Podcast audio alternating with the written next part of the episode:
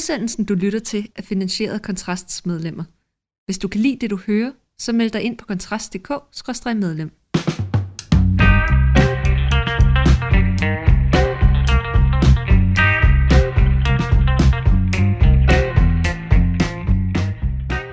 Så er det nok engang blevet tid til Fyraften med Kontrast. Mit navn det er Mikkel Andersen, og jeg er chefredaktør på Foretagen. Og i studiet med mig, der har jeg Rasmus Ulstrup Larsen, journalist på Kontrast. Velkommen til, Rasmus. Tak skal du have.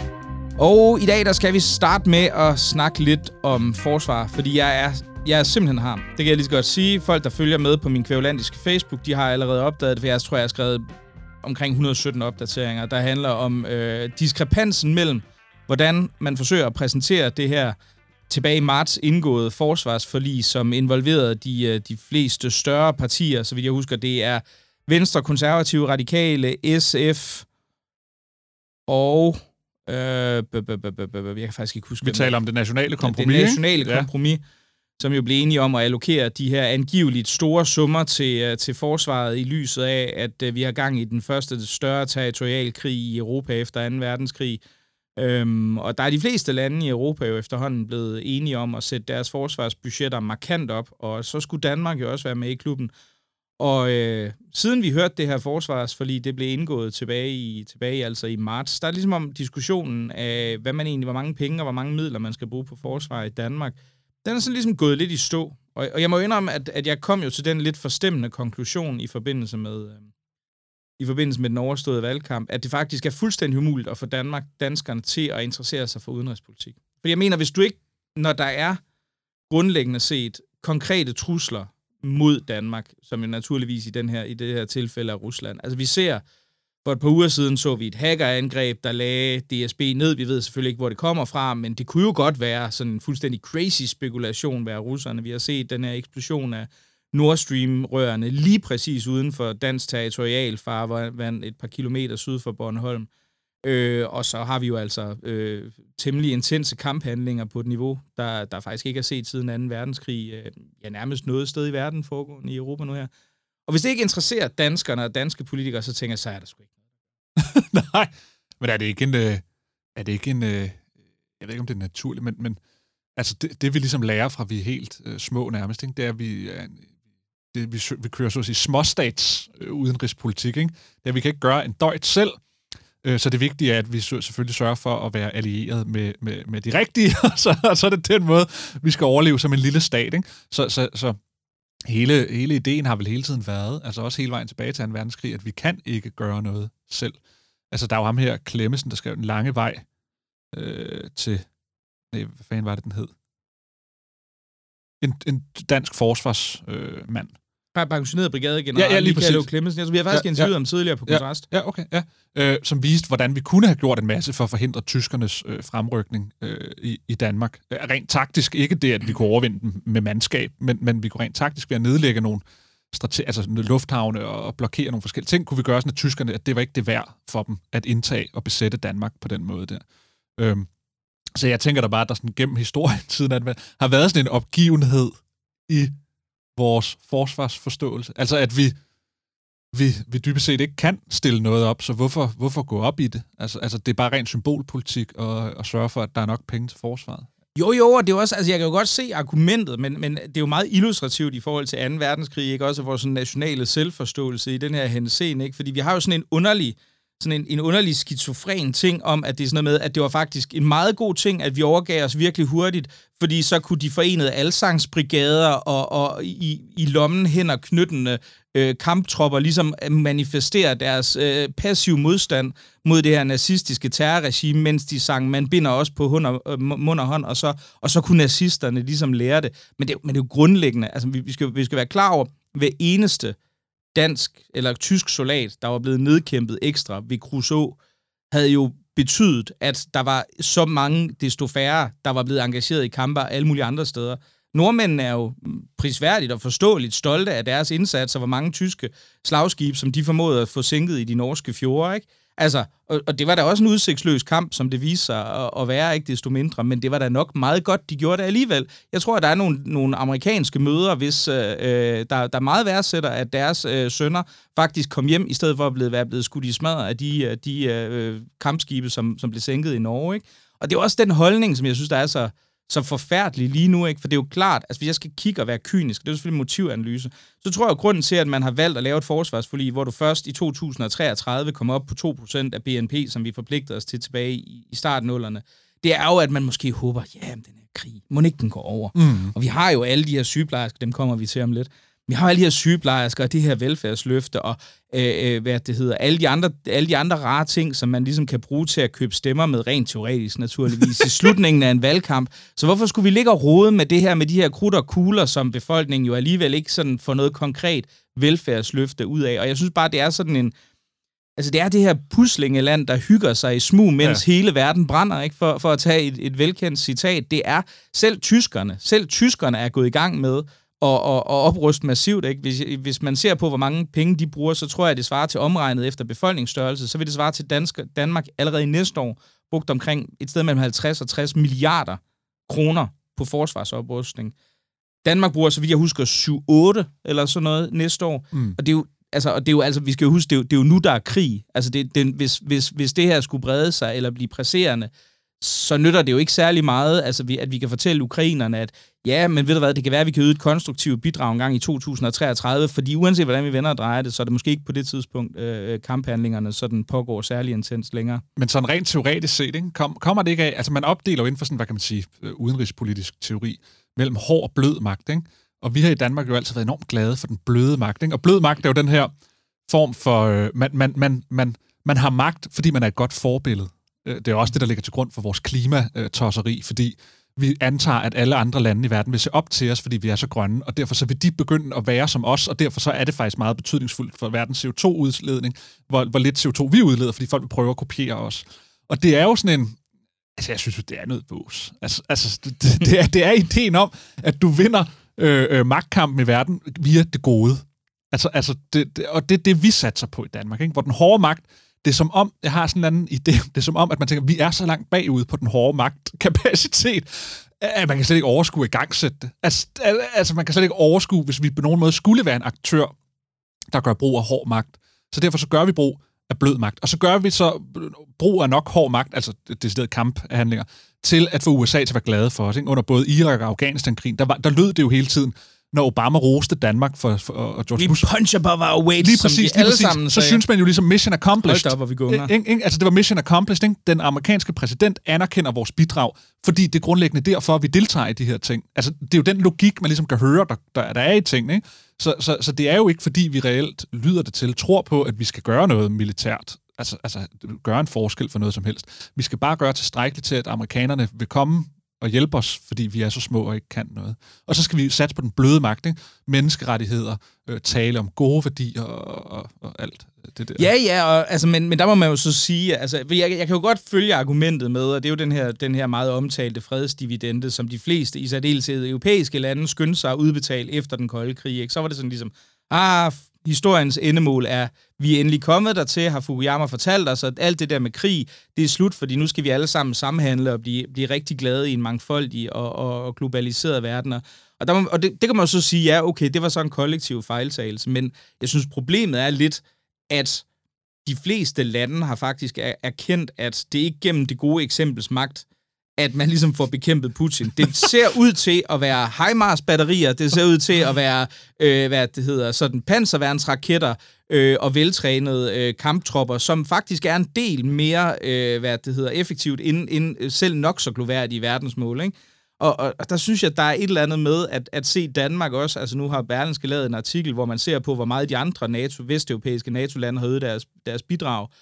Og der ligger vi nummer chok. Og det, og det er der, jeg sidder og tænker, altså det, det er sgu skamfuldt. Altså det er sådan helt straight up bare skamfuldt at være det land, ja. som i den alvorlige krise står her. Ikke? Altså jeg mener, selv Tyskland, altså som jo, altså jeg plejer jo sådan lidt jokende at sige, ikke? Altså, at, at, at de jo, altså, det, det er jo det land, hvis, hvis skamfuldhed har, har overtrumfet enhver militær nødvendighed, ikke? Og der er jo sådan en joke med, at det plejer ikke rigtigt at være verdenskrig, hvis ikke, hvis ikke tyskerne er med ellers. Men så selv Tyskland, de ligesom er begyndt at opruste deres, øh, deres militær, og Danmark ligger på brøkdele, bogstaveligt talt, af hvad tyskerne formår, så er det skidt. Når Jamen, selv det er. Finland og NATO Ja, rykker ja, ind i NATO, ja. ikke, og begynder også at tage, tage det her alvorligt. Ikke? At svenskerne har faktisk altid gjort det lidt. Det er jo en af de ting, de har, de har kunne finde ud af det med krudt og kugler, selvom de ikke har brugt det så meget. Øhm, altså, så sidder man og tænker, er det virkelig? Men, men, er, er, det det, vi, er det dem, vi vil gerne vil være? Men det er, det er jo en skændsling, men jeg synes, det, der er nogle tråde også til andre øh, øh, måder at anskue. Altså for eksempel inden for undervisning og, og skole og så videre i Danmark, hvor vi også er sådan nogle, der siger, at det er ikke så vigtigt, at man kan læse og regne. Det er vigtigt, at man har øh, andre former for innovative kompetencer. Altså vi i Danmark elsker vi at sige, hey, det vi tror er vigtigt, det er slet ikke vigtigt, fordi vi er på et helt andet højere stadie, så vi går op i nogle andre ting i stedet for. Så det der med at tælle, tælle kampvogne, øh, fly, øh, eller tropper øh, ligegyldigt. Det handler måske for eksempel om, at vi er omstillingsparate, eller at vi, øh, vi, vi leverer øh, øh, humanitære bidrag i stedet for. Det er jo også vigtigt, fordi det er forebyggende. Ikke? Så hvis vi nu taler demokrati, så kan det være, at russerne en dag slet ikke har lyst til at angribe noget, Altså, fordi jeg- de ved... Altså, altså Ja. det, er sådan, det er den logik med alting, ligesom i skolen. Det handler ikke om faglighed.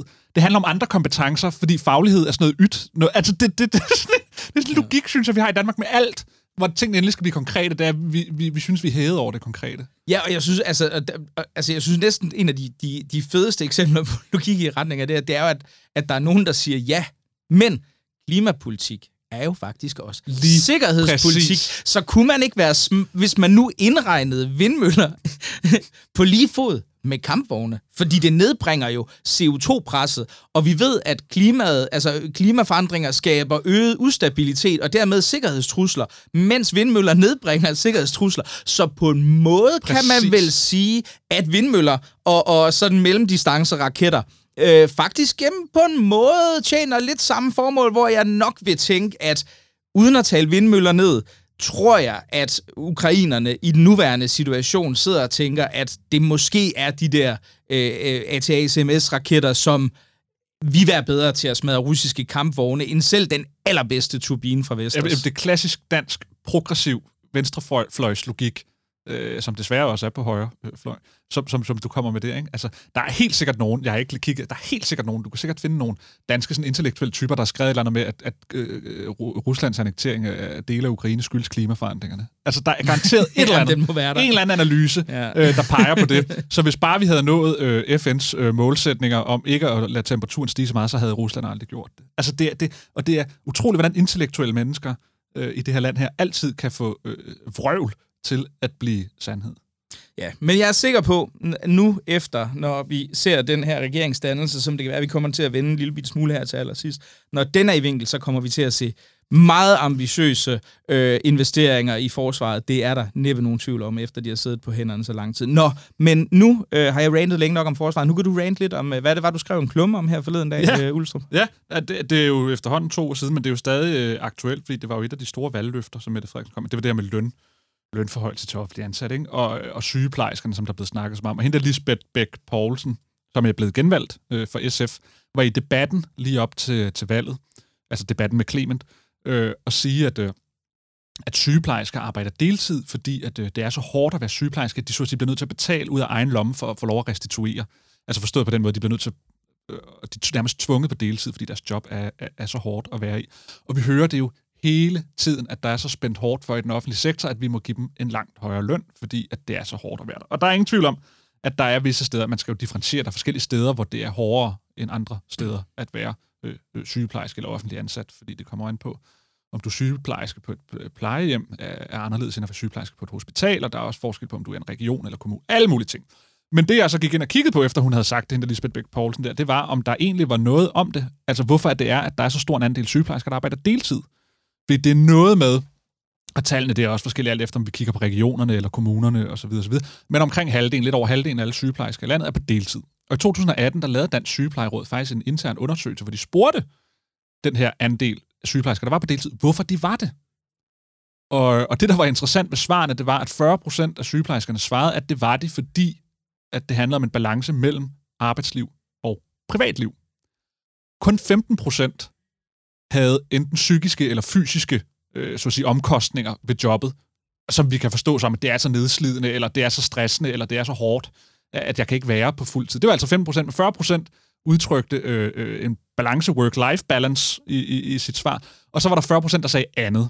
Og det andet får vi jo så ikke uddybet, men jeg kunne jo forestille mig, at det er noget af det, som også har været oppe før, nemlig at vi har et meget mærkeligt vikarsystem, hvor det et eller andet sted godt kan betale sig for sygeplejersker at gå på deltid, for så at tage ekstra vagter som vikar, når det passer ind i deres skib. Både fordi det giver en øget fleksibilitet. Du kan jo selv vælge, hey, jeg har ikke nogen planer på søndag, godt, jeg tager en ekstra vagt der, i stedet for at jeg har fastlagt, at jeg skal komme hver søndag for at være på deltid. Og at vikarvagterne ofte giver mere i timen. Så vi har lavet et system, hvor vi har en gruppe mennesker, der gerne vil gå på deltid, fordi de har nogle prioriteringer om work-life balance, som adskiller sig fra, fra andre faggrupper det er lidt det, er lidt det samme med pædagoger. For, altså, det er en bestemt, og jeg ved godt, det, det må man ikke sige, fordi det er en generalisering. Det, det er, er en, en borgerlig podcast. det er du må en, godt, Rasmus. Det er en bestemt type øh, kvinder, der bliver pædagoger og sygeplejersker, og der er ikke noget negativt i det overhovedet. Det er en bestemt type kvinder, der har andre værdier og prioriteter i livet. Og det er ofte familielivet, det er det liv, de lever uden for arbejdet, de vægter højt. Og det er ikke arbejdslivet i sig selv, og det er i hvert fald ikke penge i sig selv, de vægter højt. Og derfor går de på deltid. Ideen om, at de er på deltid, fordi deres job er så hårdt, at det ikke er til at være i, er vås, og det er løgn. Det er ikke hårdere at være pædagog eller sygeplejerske, end det er at være øh, journalist eller øh, politisk konsulent på Christiansborg, eller gymnasier, eller hvad jeg ellers har lavet øh, øh, på fuldtid. Der er steder, hvor de arbejder langt flere timer ulønnet, end 37 timer. Og du kunne aldrig forestille dig en sygeplejerske eller en pædagog, der lige arbejder 20 timer ekstra en uge, uden at kræve løn for det, eller afspacering på et senere tidspunkt. Det er et vilkår mange steder i det private. Så de skal lade være med tude, øh, de sygeplejersker. Øh, så vi har altså et system, hvor, hvor, hvor vi får en fortælling fra, fra venstrefløjen, særligt SF, men Mette Frederiksen har jo også hoppet med på den, at, øh, at vi har en gruppe mennesker her, der simpelthen bare skal have kodylt højere løn, fordi deres job er så grotesk kort. Og det, der er vigtigt at påpege her, det er, at hvis vi har mangel på sygeplejersker, hvad tingene jo peger på, og især at vi kommer til at få mangel på de her omsorgsmedarbejdere, fordi vi bliver flere og flere ældre og færre og færre i den arbejdsdygtige alder, det er, at det, der skal afspejle deres løn, det er selvfølgelig udbud efterspørgsel, som det er alle steder. Det er også det, der afgør det på det private. Altså, hvor meget, hvor meget behov er der for sygepleje, og er, øh, så at sige, efterspørgselen på sygepleje øh, højere end, end udbud, jamen så må udbuddet jo øges ved at give dem højere i løn. Altså det, giver jo, altså, det er jo helt almindelig markedsmekanisme. Øh, men ideen om, at de skal have højere løn, fordi at de, de, deres job er så hårdt, at, at det ikke er til at være i, det er noget slut. Det er bare mennesker med andre prioriteter. Men, men så må man vel også bare konstatere, hvis det er markedsmekanismerne, som, som gør det her. Øh, nu, nu så jeg jo en undersøgelse. Det viser sig, at der faktisk er kommet flere sygeplejersker siden, så vidt jeg husker, 2011. Så der er jo kommet nogen, så det tyder på, at der måske er et eller andet andet i, hvordan den interne fordeling er der. Men det skal selvfølgelig også siges, at der er kommet flere ældre, så det kan være, at der, der er kommet en større behandlingsbyrde der. Men, men, men så, er, så er svaret vel et eller andet sted at sige, jamen, gennemsnitslønnen for en sygeplejerske er jo de her 42.000 Ja, inklusiv genetillæg ja, og pension. Ja, ja. ja, ja. Og så medianlønnen, tror jeg, er sådan noget 39, 38, 39 eller sådan ja. et eller andet. Men så må den vel bare sættes op. ja, ja, ja, det må den jo, hvis efterspørgselen på sundhedsydelserne er til, at vi vil have mere, end, end, end vi får. Altså, mm. hvis vi grundlæggende vil have en bedre sundhedspleje, som kræver flere hænder, så må der jo gøres det, der skal til for at få folk øh, til at uddanne sig. Det, der jo gør det svært i det offentlige, det er jo tit, at det er svært for de her markedsmekanismer at fungere på den rigtige måde. Fordi ude i det private, så er det jo sådan, der, at øh, der er masser af efterspørgsel på for eksempel IT-support, IT-konsulenter, digitalisering og alt muligt andet. Derfor får IT-folk, IT-uddannet rigtig høj løn, fordi at efterspørgselen på deres kompetencer er så høj, at folk er villige til at betale rigtig mange penge for at få en IT-mand til at hjælpe sin virksomhed. Det er jo sådan, det fungerer på det private, og derfor får du enormt mange penge for at være uddannet inden for IT. Det er fordi udbud efterspørgsel er, som det er. Det kan du ikke helt på samme måde måle i det offentlige. Altså om den værdi, du betaler, mm. stemmer overens med det, du får, og hvor stor er efterspørgselen egentlig, når det er gratis? Fordi hvis noget er gratis, så er det klart, så er efterspørgselen på en ydelse også langt højere. Det er jo også derfor, når man siger brugerbetaling hos lægen. Hvis det koster 250 kroner, så vil efterspørgselen på lægebehandlinger blive mindre, fordi værdien af det, vil man pludselig sige, det er ikke de 250 kroner værd at blive tjekket for min hoste igen, igen, igen, igen, fordi det er nok ikke noget farligt, når det heller ikke var det de første 99 gange, jeg blev tjekket for det. Men fordi det er gratis, så er omkostningen for en ved at gå ned og blive tjekket, den er jo lige 0. Så hvordan man gør det i praksis, er jo, er jo svært at finde ud af. Så det, man bare kan sige, det er, man kan jo prøve at fremskrive, hvor stor en efterspørgsel er der på sundheds... Og det kan man jo ved at se, hvor mange gamle der kommer. Og det ved vi jo. Og så må vi jo sige, alright, så skal der så og så mange sygeplejersker her til, for at fastholde det niveau, vi, ja, tidligere har været tilfreds med. Godt, og hvad kræver det så for, at vi får dem? Det gør det ved at hæve lønnen til x antal et eller andet. Og måske kunne man tænke det sammen. For jeg, nu kommer jeg jo lige til at tænke på det her med den, den bløde danske model i forhold til forsvarspolitik. Der er et af de store forbilleder, det er jo hospitalskibet Jutlandia. Det var jo faktisk det, som Kim Larsen synger om i, sangen om... Øh, jeg ved ikke, om du kan huske det fra Korea, Koreakrigen. Så jo, jo. måske kunne man kombinere det på den måde med flere sygeplejersker, puttede nogle af dem på hospitalskibe, så, og, og i øvrigt øgede deres løn, og så kunne du samtidig projicere dansk blød magt. Ja. Og få flere ja. øh, øh, Kim Larsen-agtige sange om måske en 50 års tid. Jeg tænker, det er vel næsten den ultimative win-win-situation det for, det. øh, for den danske model. Det er det. Men, men, altså igen, jeg har ikke løsning på det, men jeg blev, jeg blev irriteret over at høre på den der venstrefløjsfortælling om, hvor hårdt det var at være, at være sygeplejer. Og jeg tror også især efter corona, har det været sådan, de var velfærdsheltene, og det var dem, der offrede sig. Og, og det var der rigtig mange, der gjorde, det skal man bestemt ikke tale ned. Men jeg synes, det var interessant, at jeg lige sad og prøvede at research lidt på, på det her. Det var, at Dansk Sygeplejeråd øh, under corona aktivt forsøgte at, at få en aftale i stand, der gjorde, at, at sygeplejersker ikke kunne tvinges til at tage sig af coronapatienter. Og, og det har ikke sådan rigtig været fremme. Nu læste jeg det bare lige fast, og tænkte, at det var da alligevel... Altså, det er jo- det ikke en pæn fortælling ind i den fortælling, vi har prøvet at skabe. Nej, altså jeg er jo ikke inde i øh, præcis jobbeskrivelserne af, af, hvad det er, sygeplejersker skulle lave, men min sådan ren intuitiv lægmands øh, øh, fordom vil jo nok være, at det der med at tage sig af alvorligt syge mennesker, var en af de ting, som var relativt centrale, men altså Ja. igen, jeg ved det ikke, Men- det kan jo være, der Ja, men der, der, der var så nogle sygeplejersker, der havde, der havde brug, eller ikke brug, men som havde klaget deres nød over, at de, øh, det kan man jo godt forstå, de følte sig ikke kompetente til det, fordi de er ikke vant til at have med, med, med syge mennesker og alt muligt andet. Og så, og så bliver en af sygeplejerskerne spurgt af en journalist på TV2, tror jeg det var, som siger, oh, men nu er du uddannet sygeplejerske, så, så, så er man vel med på, at, at der kan, kan ske sådan nogle ting. Og så svarer man, ja, men jeg havde ikke regnet med, at der skulle komme den her slags form for, for, for situationer, da vi valgte at blive sygeplejersker. Og det er jo ikke fordi, altså man kan jo godt forstå det, personligt kan man godt forstå, at det er frygteligt ned, da man ikke vidste, hvad det var, det der corona, og døde man nu, og tog man det med hjem og dræbte hele sin familie og alt muligt andet. Men det, det, det var ikke så pænt. en, øh, hvad kan man sige, den pæne fortælling, som jo også er det, der ligger bag det her krav om mere løn til dem, og, og, og fordi man ved, at der ligesom er en eller anden opbakning, den, den er altså ikke så pæn igen, når man faktisk dykker ned i, hvad Dansk Sygeplejeråd, som jo repræsenterer sygepleje, forsøgte at gøre. allersidst, jeg ved ikke om, hvor meget der egentlig er at sige om det, fordi de i gang med en regeringsforhandling er jo stort set øh, lukket land. Vi kan jo ikke rigtig se, hvad det egentlig er, der foregår. Der slipper meget, meget lidt ud om, hvad der egentlig foregår op på Marienborg i forhold til det her. Men vi kan jo se en enkelt ting, der er sket i den forgangne uge. Den gode øh, venstrehøvding Søren Gade, han er blevet udnævnt til Folketingets formand, og en dame pæne og rosende ord fra en, øh, en frygtelig masse socialdemokrater øh, på sociale medier. Jeg kan huske, øh, sågar Rasmus Stoklund har været ude og sige, nej, hvor var det dejligt, og han er sådan en, en hederlig mand, og så videre. Han skal nok blive en rigtig god formand. Og der kunne man jo godt sidde og spekulere i, hvad, hvad der egentlig ligger bag det. Altså, min, min store frygt vil selvfølgelig være, at det er en indikation af sådan en, et, et stadig tættere samarbejde mellem øh, Venstre og Socialdemokratiet med henblik på faktisk at få, få skabt den her savnomspundne regering hen over midten, som Mette Frederiksen jo også lovede, og simpelthen få, øh, få spundet Venstre ind i, øh, i nettet. Esben Schøring fra Altinget, deres politiske redaktør, skrev en analyse af det, hvor han sagde, at det, der øh, er konklusionen på, eller konsekvensen af, at, at, at, at Søren Gade er blevet formand for Folketinget, det er, at Venstre tester øh, Mette Frederiksen af. Altså, hvor villig er hun til det her brede samarbejde? Det vil sige, det er en bekræftelse af, at hun giver en lund, så siger, yes, jeg mener det alvorligt. Og det er enormt dyrt for Venstre at trække sig ud af det. Altså at sige, hvorfor de ikke fik nogen indflydelse, når Socialdemokratiet jo nu har endda har strakt sig så langt at gøre mm. en venstremand til formand for Folketinget. Hvorfor afviser Jacob Ellemann så efterfølgende øh, Socialdemokratiet, når de jo faktisk viser, at de meget gerne vil. Mm. Altså så i virkeligheden gør Venstre det meget svært for dem selv ikke at indgå i et SV-regering, øh, eller de gør det sværere for sig selv, når de på den måde lader Socialdemokratiet, øh, hvad kan man sige, de har allerede indgået en handel, ja. så, så den er svært at trække sig ud af lige pludselig. Øh, Ja, og det er jo også, altså man kan sige, fra, fra, hvis, det er det der, hvis det er det, der er intentionen fra, fra Socialdemokratiets side, er det jo også lidt, jeg vil ikke kalde det en gratis omgang for Folketingets øh, øh, formand af en pænt højt lønnet post, der også følger en rigtig dejlig lejlighed med til.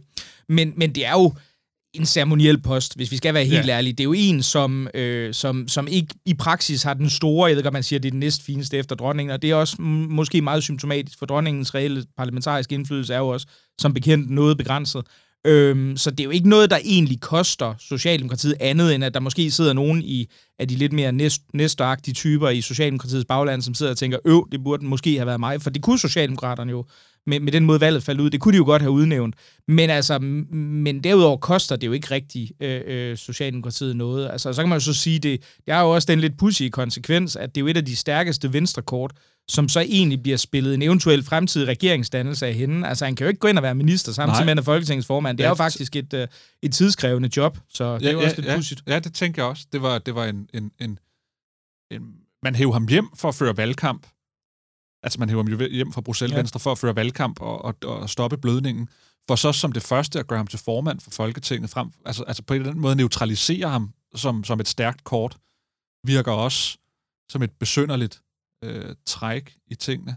Altså mit gæt, og det er kun et rent gæt, det er, at, at Søren Gade virker egentlig oprigtigt som en, der ikke er specielt investeret i at være ja. sådan en, en, en powerplayer i, uh, i dansk politik, men som, øh, hvad kan man sige, i nødens stund er blevet meget nødet til at komme hjem og, og ligesom øh, øh, gøre sit for at neutralisering af Støjbær, fordi det så så svært ud for Venstre i den her valgkamp.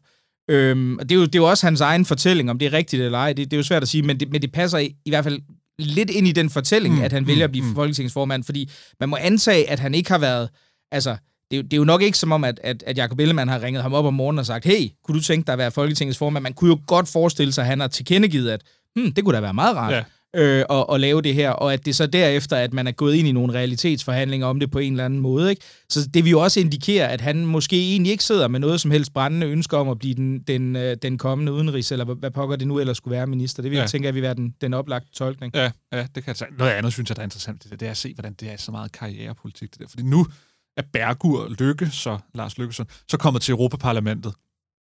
Øh, I stedet for, fordi han overtager for Søren Gade, eller en af de andre venstrefolk. Der, der er åbenbart helt vildt meget bytten rundt her. Og det er bare de samme mennesker, der sidder og hopper mellem Europaparlamentet og det danske folketing og andre sådan øh, politiske poster rundt omkring. Fordi nu er Venstres Kim Valentin er kommet ind, fordi nu er Karen Ellemann her i dag, hun er blevet en nordisk et eller andet Øh, direktør for eller nordisk samarbejde, øh, eller hvad, øh, råd, eller hvad fanden det er. Hun, altså, det, det er sådan et stort det er et stort karriere. Altså, så, hey, tager du ikke lige nogle år dernede, så vender jeg tilbage heroppe. Og så kommer det...